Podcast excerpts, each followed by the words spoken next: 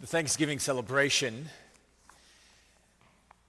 appears to be somewhat of an oddity to our society, at least in my eyes, because of the following reason. Uh, on Thursday, we are encouraged to express thanksgiving and to celebrate Thanksgiving. And then what happens the next day? It's Friday. It's Black Friday. And what happens on Black Friday? What is our society encouraging us to do on Black Friday? To spend money on buying things that we don't have, that we want to have. What's odd to me, and I have not yet been able to figure out why is it that Black Friday comes after Thanksgiving?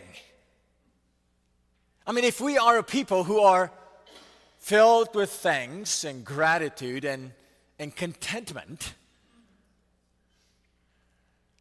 the next day, our economic, materialistic society encourages us to spend money like never before in the year.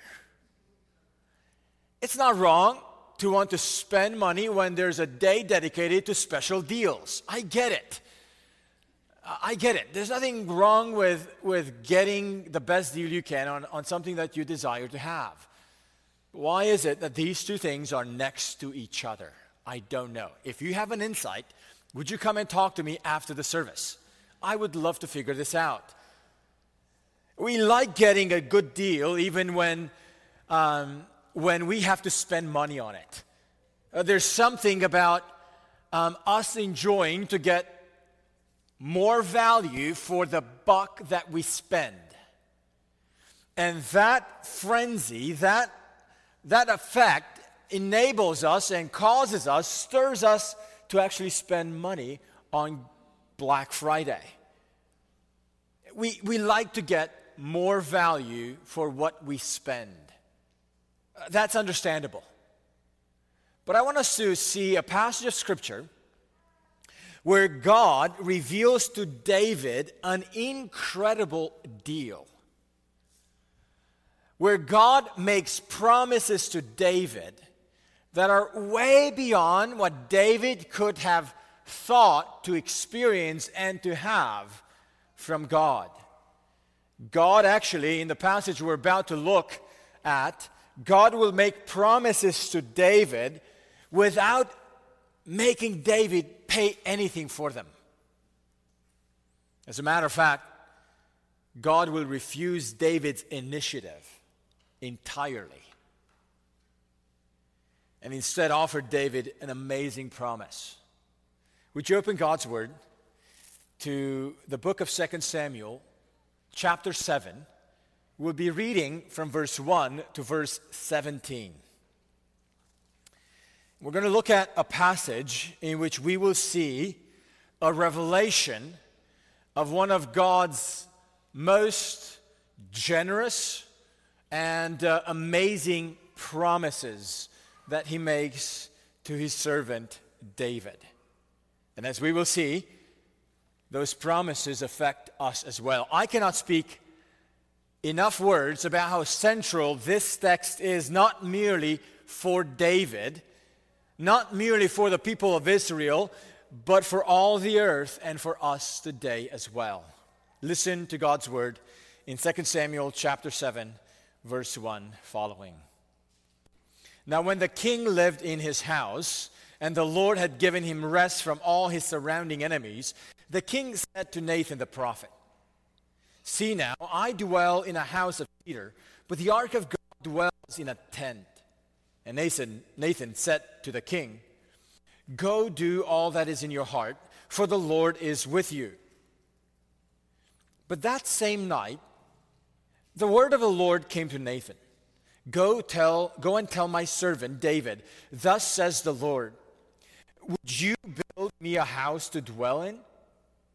I have not lived in a house since the day I brought up the people of Israel from Egypt to this day. But I have been moving about in a tent for my dwelling.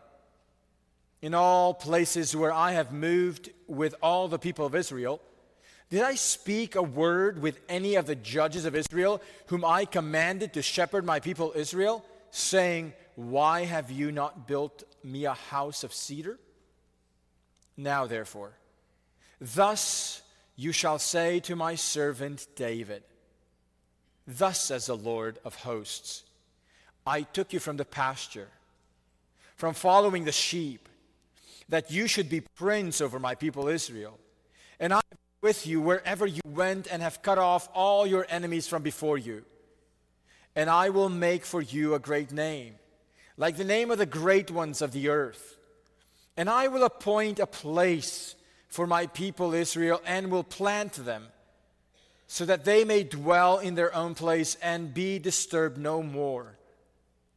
And violent men shall afflict them no more, as formerly, from the time that I appointed judges over my people Israel. And I will give you rest from all your enemies. Moreover, the Lord declares to you that the Lord will make you a house. When your days are fulfilled and you lie down with your fathers, I will raise up your offspring after you, whom shall come from your body, and I will establish his kingdom.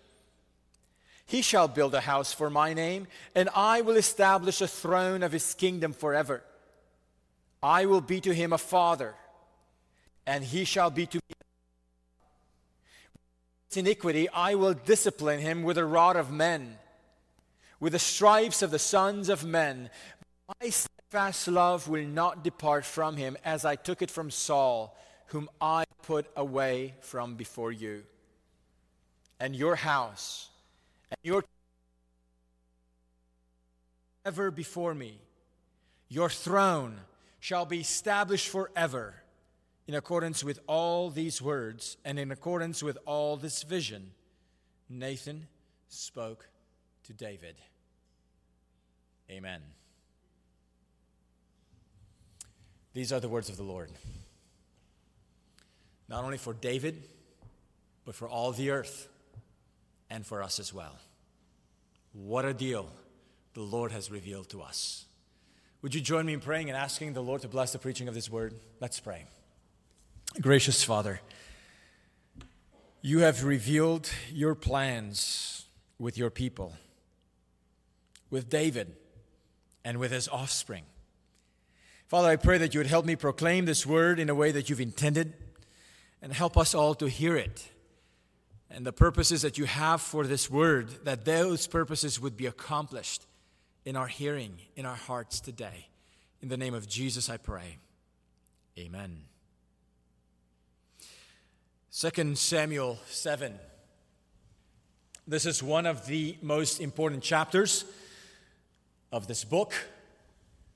This is actually one of the most important chapters of the entire Old Testament.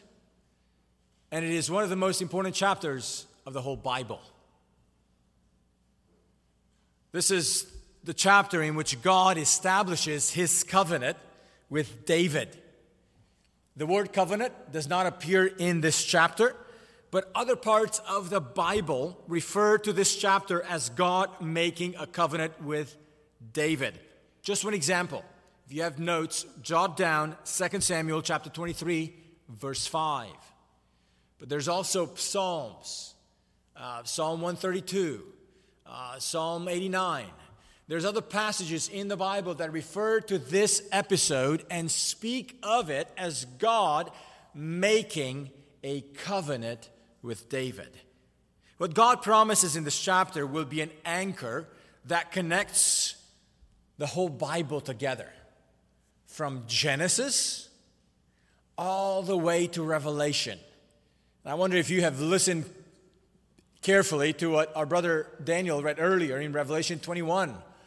The language of Revelation 21 comes from this chapter. The promise God makes to David here helps us understand the greatest of all kings that was promised to God's people, King Jesus. A key facet of the, of the coming of Jesus and of his mission is actually presented for us here in this passage. What God reveals in this text lays the foundation of what we will see with the coming of Jesus. So, as we enter the Advent season and, and begin preparing our hearts for the, for the coming of, the, of Christ's incarnation, uh, friends, I hope that this passage will encourage you and stir your hearts and your affections for what God has promised to do with the ultimate King of Kings. But this morning, as we look at this passage, we will see that God's promises to David are way bigger than David. God's promises to David are way bigger than David. It would be easy for us to just jump straight into the Davidic covenant and focus only on that part of this text, but we must see what happened in this text that, that actually gave rise, uh, that gave occasion to God speaking such amazing promises that culminate, in the Davidic covenant. This passage has actually two clear parts that are significantly imbalanced. Uh, the first part is going to be very short and uh, very quick to grasp. Verses 1, 2, and 3, we see David's desire. Uh, the, the, that's the first part. The second part will be the longest part, the most significant part, and it's going to be in verses 4 through 17, God's responses. So David's desire and God's responses. And God's response is very complex. It has actually three subpoints. All are introduced by the instruction of what God said to speak to David. No, notice in verse 4, thus said the Lord. Look again in verse 8. Thus says the Lord of hosts. Look again in verse 11. Moreover, the Lord declares to you. Introductory comments that all introduce, as a way of repetition, the word that the Lord is speaking to David. These are all subpoints of the major response that God has in this text to David's initial desire. So we have David's desire, and God's response. Let's look at these to see how these unfold for us and will climax in the Davidic covenant. David's desire. What is David's desire in this text? David's desire is to spend some money on God. David's desire is to build a house for God. We see that in verses 1, 2, and 3. Now, what stirred David's desire to build a house for God? At the beginning of the chapter, the narrator gives us a setting that prompted David to build a house for the Lord. Look at verse 1. Now, when the king lived in his house, and the Lord had given him rest from all his surrounding enemies. Pause there. David was finally in his house of cedar, which the king of Tyre, as we saw in the, in the previous chapters, the king of Tyre helped build uh, towards the end of David's reign. This tells us that actually this chapter moves in time towards perhaps the last 10 years of David's reign. David was in a season of life in which he enjoyed rest from his enemies and he enjoyed the, the permanent dwelling place for his house, for his palace. In verse 1, there's a sense in which we might say, I'm settled down.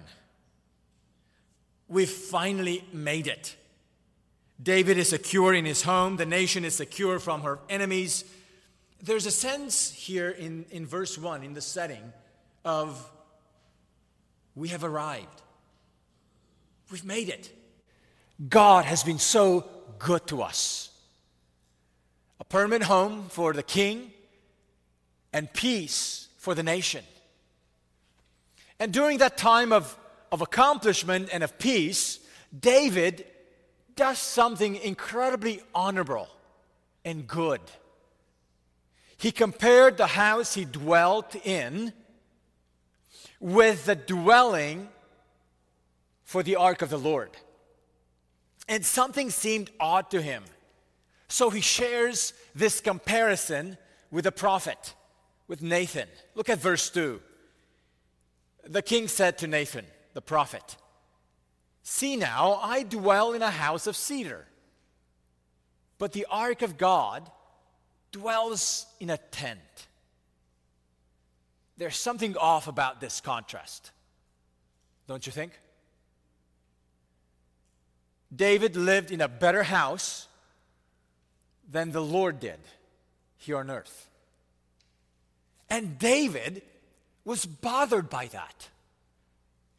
I wonder how many of us would care enough to make such an observation as David made. To compare how our life is in comparison with the earthly dwelling of God.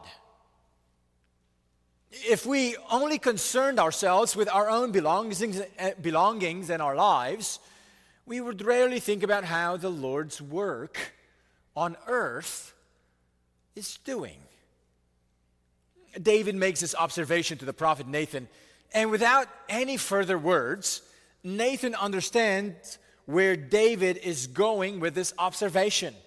So the prophet Nathan gives David the green light immediately to do what David thought in his heart to do. Look at verse 3. Nathan said to, to the king, Go do all that is in your heart, for the Lord is with you. Now, David might have started working on the plans to build a house for the ark of the Lord to dwell in, except that God had other plans. David's plans were not God's plans. Nathan's initial answer to David were not God's plans. So we're told in verse 4 that God intervened that very night. Look at verse 4. But that same night, the word of the Lord came to Nathan. And Nathan had to walk back on his initial reaction to David or bring in more information from God that helps David redirect what he should do. And then, after Nathan brings David God's response, notice how verse 17 closes. Look all the way to verse 17. In accordance with all these words and in accordance with all this vision, Nathan spoke to David. What's at stake here is that David must hear the word from God spoken to the prophet Nathan. Because the previous day, Nathan said, Go do what is in your heart. Verses 4 through 17 are the correction to the words Nathan spoke to David the previous day, as we saw in verse 3. Go do all that is in your heart. Now, other parts of Scripture will show explicitly that David's heart desire was a good and honorable desire. First Kings 8 18 through 19. Uh, King Solomon will speak of this very moment. And King Sp- Solomon, inspired by the Spirit of God, describes the heart of David and his desire in his heart as being a good desire. And yet, even though it was a good and honorable desire for David to want to spend money on God, to build him a house, Nathan's original confirmation to David may have felt like a green light for David to build a house. But, as this passage shows us, Nathan's original words did not match and were not God's green light, even though it was an honorable desire. And this shows us a helpful caution. Don't trust your heart as an absolute guide even when the people of God tell you to do so. Even when Nathan the prophet told David, Do what is in your heart, it may actually not be what God's plans are for you. Don't just assume that what is in your heart's desire is necessarily God's plan, even if that desire is a good desire and an honorable desire. remain open for God to intervene and change direction, even if it's in the last minute. David desired to build God a house. It was a generous initiative, it was a considerate initiative showing concern over God's earthly dwelling and, and doing something that is admirable to do. If we are living better than the Lord's earthly dwelling on earth, consider, consider that. If the Lord wants you to do something about that, do it. But do what the Lord wants you to do.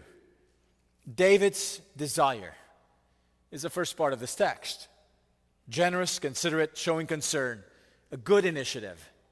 But God surprises David in his response. For the rest of this chapter, in the second point of this message, we see God's response from verse 4 all the way to verse 17. And what we see in these, in these verses is God saying and making three moves in his response to David. We're going to see a no, we're going to see a not yet, and we're going to see some amazing promises. In verses 4 through 7, God gave David a no. A no to David's plans. Look at verse 5. Go tell my servant David, says the Lord, would you build me a house to dwell in? Uh, the, the emphasis here is on you. Would you build a house for me to dwell in? Later in verse 13, the Lord will tell David who actually will build a house for the, for the Lord. It's not David, it's going to be another king. We'll hear that later. God, for now, has other plans for David. God's plans were so much higher than David's plans, as we will see. But, but don't forget the amazing promises that God will lay out in this chapter start with a no. A no to David's plans. Even what looked like a great initiative on David's part, of generous desire in David's heart, is met with a no. Oh, friends, consider the fact that even what in our own hearts may look like a good desire to do, perhaps even to do for the Lord, even our great initiatives on our parts may be different than what God has in mind for us or for others. Have you ever felt that recently in your life? When it feels like God is shutting down a desire that you've had or even a door that you thought God is opening up for you. And God intervenes, sometimes even in the last minute, sometimes in the nick of time. Don't despise God's redirection. Don't fret when He redirects. Uh, even though David's desires seemed honorable and good, God reminds David that he did not have to uh, consider uh, needing to build a house for the Lord. Why? Because God's plans so far with his people have been plans of traveling. God has wanted to live in a tent because God has been wanting to travel with his people. Wherever they were traveling, God's plan was to be traveling with them, to be moving with them. Look at verses seven, uh, 6 and 7 where God describes himself twice. Look at the verbs. Twice as a God who has been moving with his people. Since God's goal was to be moving with his people wherever they traveled, God did not need a house. A tent was a more suitable dwelling place for God. He could have asked for a house, but he didn't need one. David thinks that he settled down, arrived at a permanent location. At least for him, he has arrived at a permanent location. He now had a house, a permanent house. But God is gently correcting David's lens. God is gently correcting David's impressions. God's plans with his people are not yet fully fulfilled. David had a premature sense of being settled down and having arrived. He's not aware that, as far as God is concerned, God is not yet ready to settle down with his people. His reign over them is far from complete. And this chapter will open up a new major chapter. I mean, this, this place, this text, opens up a new major chapter in God's reign over his people. From God's perspective, he's not yet done traveling with them. It's not time yet for a house for the Lord. Friends, sometimes we run ahead of God thinking that God is further down in his plans with us. Taking steps back and recalibrating our understanding of God's plans is so helpful to keep us from running ahead of God. Reality is, every one of us can find ourselves trapped into the lure of running ahead of the Lord. Friends, when we seem to be running ahead of God, it is good for our hearts to rehearse and read in God's Word how He has been dealing with His people. Spend time reading Scripture regularly to feed your mind with how God has been moving with His people. Sometimes God's moving with His people has been slower than we would like it to happen. Sometimes our impressions with God is, is the same impression that our kids have when we are on a jo- long journey. Are we there yet? How much more do we have to go? There's something comforting, though, in these moments of no, David. And here's why no. I've been traveling with my people. I've not needed a home.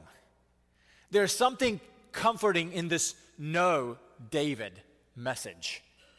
And the comfort is when God's people were traveling from place to place, God's been with them traveling. That's what, why God preferred to be dwelling in a tent, because God would rather be close with his people, traveling when they were traveling. What a comfort this is. In every place of instability, in every season of transition, God has been with his people. There's comfort, even in a no message from God. But then the second move, in the second response that, that God introduces with, Thus says the Lord, in verses 8 through 11, there's a not yet to David's hopes. A not yet to David's hopes. It's not only with Israel that God has been on the move. In verses 8 through 11, we see and uh, the, the reminder that God gives David about how God has been traveling with David himself. And he, he begins this reminder all the way, all the way with Bethlehem. Remember what happened in Bethlehem? That's where God recruited David. Verse 8 Now therefore, thus says, Thus you shall say to my servant David, Thus says the Lord of hosts, I took you from the pasture, from following the sheep, that you should be prince over my people, Israel. In other words, God did not recruit this king from the highest academy in the land. David was picked up from the pasture from spending time out in the fields, watching after the sheep, and following them. In verse 9, God reminded David that God has moved with David wherever he went. God was not merely a companion for David, but much more. God was the one who fought David's battles. And these are reminders of what God has already done for David. In these reminders, God reassures King David of God's nearness with him, of God's active involvement in his life in the past. Even when the ark of God was not near David, God was near to David. God had been with him, and God fought for him. And after giving David these reassurances of, of the past, God gives David reassurances regarding his future. The first reassurance is a great name. Look at verse 9 and I will make for you a great name, like the name of the great ones of the earth. Now, why is this a big deal? For a king who's already at this moment in chapter 7 in the second half of his reign. Why is this a big deal? Well, this is not merely a, a, a promise of a great reputation, the promise of a great name ties this moment with a blessing God gave to Abraham. When God made a covenant with Abraham in Genesis chapter 12, God promised to give him a great name. It's as if we're experiencing, we're about to enter into a peak that resembles a, the first peak in the book of Genesis, the first major, major covenant that God made with Abraham. Why would God care about a great name for David? Because God is saying to David, Listen, I'm about to do with you the fulfillment of what I have promised Abraham. It's a God who's able to spread the fame of his king, even though his upbringing, his childhood experiences did not have much to show for it. It is God who's able to make the name of this great king to be even greater. Oh, friends, it is God who's able to, to spread the fame of the king who, whom he is raising up. And just pause here for a moment to consider whether or not this one promise, just the promise of a great name, if, if God kept his word or not.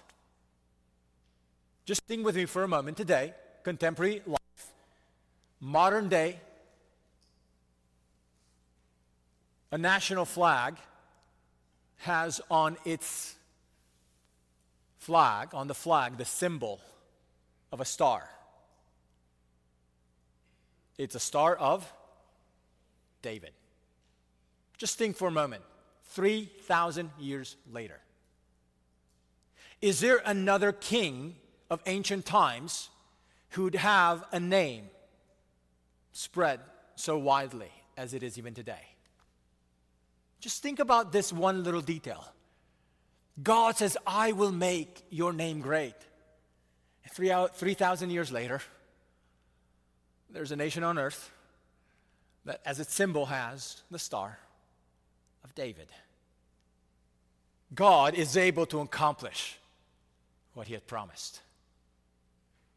In verses 11, uh, 10 and 11, God promises um, things that are not for David, but now for the people of God. We'll come back to these promises in just a second. But the next reassurance, after a great name for David, the, the next reassurance is future security. Look at verse 11. And I will give you rest from all your enemies. What's surprising about this reassurance is that this is how verse, 11, verse uh, uh, chapter uh, 7 started in verse 1. And this promise of God's uh, working for David to give him rest has, has been repeated in this text. And now this promise is given with a future tense or tense. It's as if God is saying, David, you're now in a season of peace. I have given you rest. But David, your battles are not over yet. You've not arrived, David. You think you have. You've not arrived. Even if there's peace now, there's still more enemies ahead. But David, I'll fight for you. I will fight against them as well, and I will give you rest. This is God's way of saying to David David, don't think that the journey's over.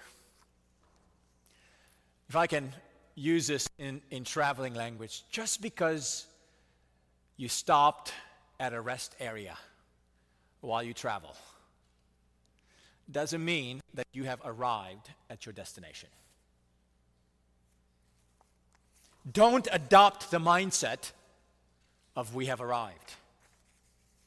So God has been with David and reassures David to continue to increase the name, uh, the fame of his name, and to fight against his future enemies.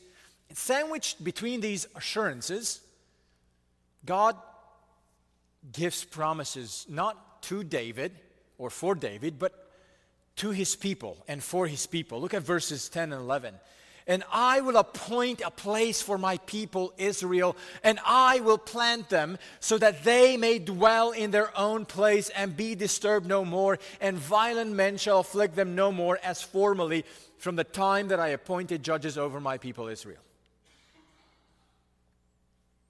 What's strange about this promise? What's strange about this promise?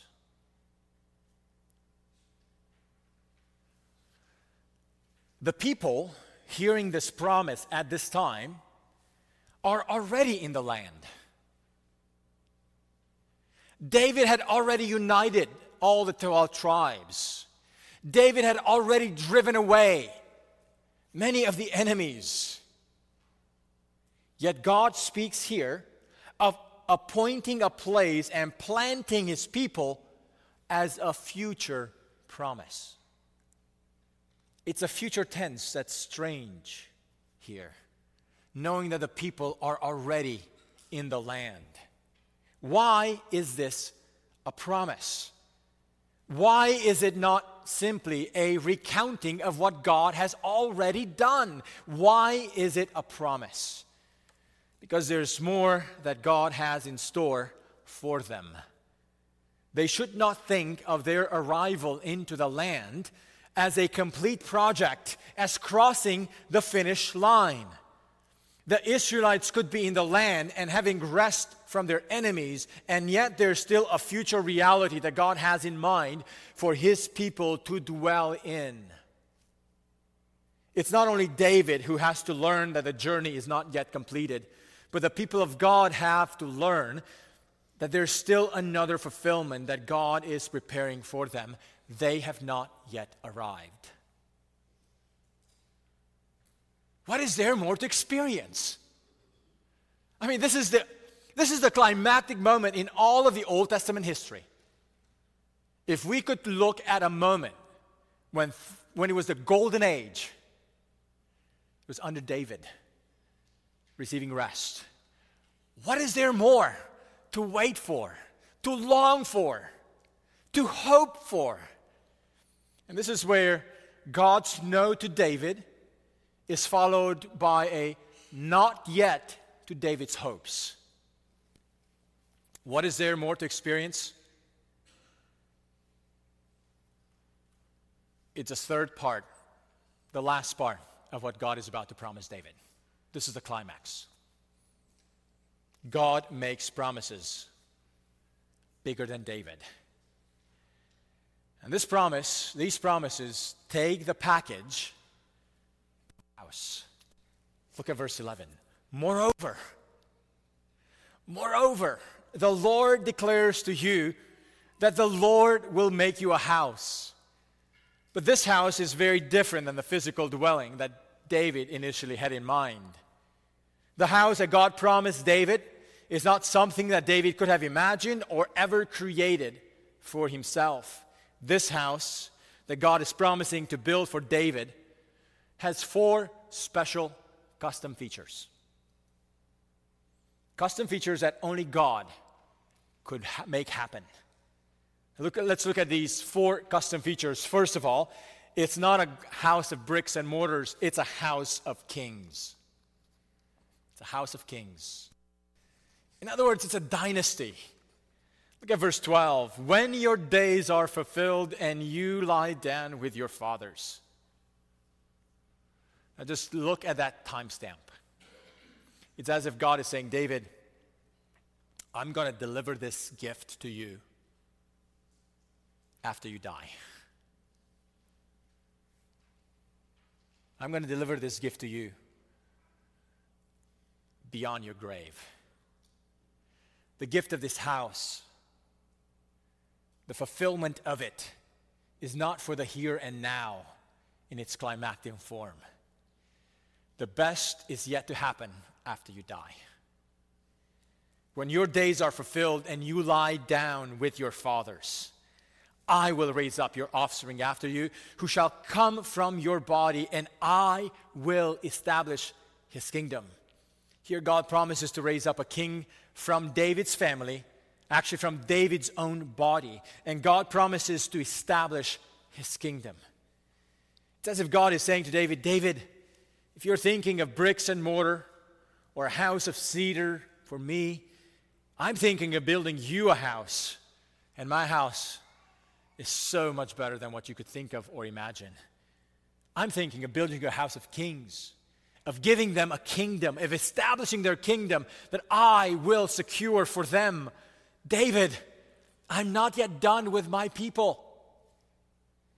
It's only when your offspring is on the throne and you will begin seeing the fulfillment of what I'm to do with him, it's only then that I'm ready to have a house built for my name. And he shall build a house for my name. It's interesting that God cares here for a house for his name, just as God was interested to build a name for David. Verse 13 He shall build a house for my name, and I will establish the throne of his kingdom forever. God says, David, you're not building me a house. The son I am giving you the son that I'm raising up for you to be a king, he will build a house for my name. First custom feature is that it's a house of kings, a dynasty beyond the grave. Set feature number two about this special house this house will have a throne forever a throne forever. Look at verse 13. He shall build a house for my name, and I will establish a throne of his kingdom, not only for his lifetime, but forever. In other words, time will not exhaust the permanency of his throne. Time will not run out for this kingdom. Time will not cause this throne to expire or to make it out of date out of fashion, out of use. The throne of this royal house that God promised David will have no expiration limit. This means that it's still true today. This means that it is still true for our children. That's why we should teach our children about this throne that God is establishing. This means it will be true for the children of our children and for the generations yet unborn. The question is do we believe that this throne still exists today?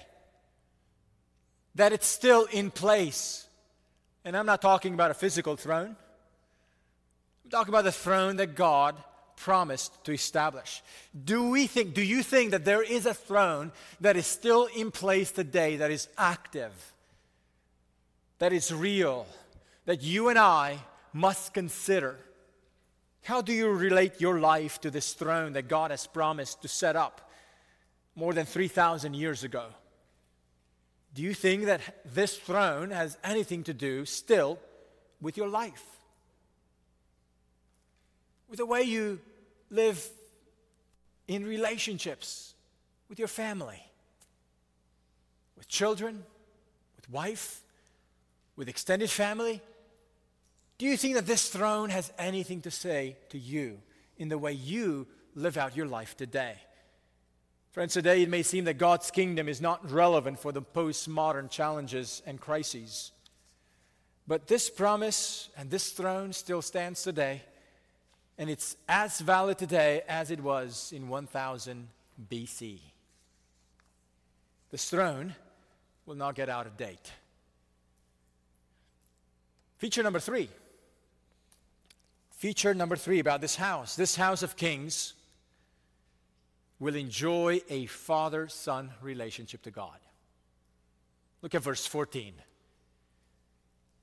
God says to David about this son that he's raising up this king that he's raising up on David's throne, I will be to him a father, and he shall be to me a son. Wow. This is unique. This is a secret to the eternal stability of this kingdom and of this throne. It's a father son relationship that God will have with this king that will make this throne to last forever. In other words, God is establishing a family relationship to the dynasty coming out of David's body. God wants to permanently set in motion that the kings who will reign over his people will be family. Family to God, family with God. We'll have a father son relationship to the Creator God. And then, if that's not a big enough wow, the last one, the last feature, this house of kings will have the unending love of God. This house of kings will have the, will have the unending love of God. Look at verses 14 and 15. When he commits iniquity, I will discipline him with a rod of men, with the stripes of the Son of Men. But my steadfast love will not depart from him as I took it from Saul, whom I put away from before you. Now, God makes clear here that when the kings of this dynasty will go off track, and it's not an if, it's a when. When the kings of David's dynasty will go off track and sin, discipline will happen. The stripes of men decreed by God will come and discipline the kings who will sin against the Lord, the kings of the dynasty of David. Discipline will happen when these kings will sin. It will not take very long for us to discover that the kings of David's royal house will sin. Some of them sinned big time as we will see in just four chapters from now. But this covenant that God is setting up with David will not be based on or broken by the performance of the kings that are coming out of David's body. When they will sin, this covenant will still stand. Because this covenant is based on God's unending, steadfast love. I love how one Bible teacher put it beautifully. Yahweh is going to be dealing with sinful kings, but he will not allow sin to have dominion over his dominion. God, here, in other words, God is setting up his reign and his dominion over his people through a new dynasty. And God knows that some of the kings coming out of this dynasty will sin. God says, I will deal with them. But their sin will not break my reign over my people because my reign over my people is a reign of love, a reign of unending love. Sin may cause a particular king disaster, but it will not destroy the dynasty. God's love towards this dynasty of kings will be an unending love because sin will not break this covenant. Friends, this lavish description of the house God promised to build David for David ends with a summary statement in verse 16. And God says to David, as a way of putting the bow on this gift that God is about to give to David, He says in verse 16, Your house and your kingdom shall be made sure before me, and your throne shall, shall be established forever. This is the Davidic covenant. This is what God promised David a royal house, a kingdom, and a throne that will have no end. Its permanency is based on the father son relationship that God will have with the kings coming out of this dynasty and it's based on God's unending love. This is the Davidic covenant. As one Bible teacher put it beautifully, a way to summarize the, the Davidic covenant death does not annul it, sin cannot destroy it, time will not exhaust it. Death will not annul it, sin cannot destroy it, time will not exhaust it. This is a gift. This is a deal that God gave David. And you might say, well, what does this have to do with you and I? Why should you and I care about it? Because the promise is given in this text, this particular covenant, about kings coming out of David's body, are applied to Jesus in many places of the New Testament. Let me just make one. I'm just going to do one, but read the New Testament looking for the, de- for the clues where Jesus is described as Son of David. Let me take one Luke chapter 1. Such an appropriate place for the beginning of Advent. Angel Gabriel came to Mary inform her that she will be with child. And here's how the angel described the baby that was going to be conceived miraculously in her womb. He will be great. And he will be called Son of the Most High. And the Lord will give to him the throne of his father David.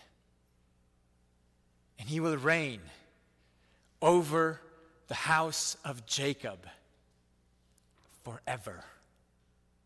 And of his kingdom there will be no end.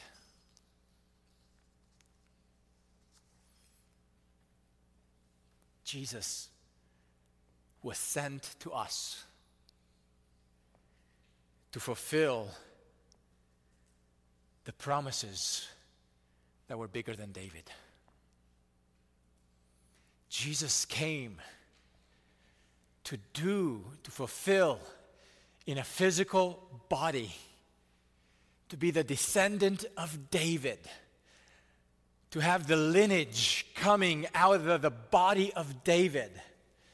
Because God promised a thousand years earlier that God will establish a house and a kingdom and a throne that will have no end. That house, that throne, that kingdom will be characterized by a father son relationship and by an unending love. This is what Jesus came to fulfill. But, friends, it doesn't stop there.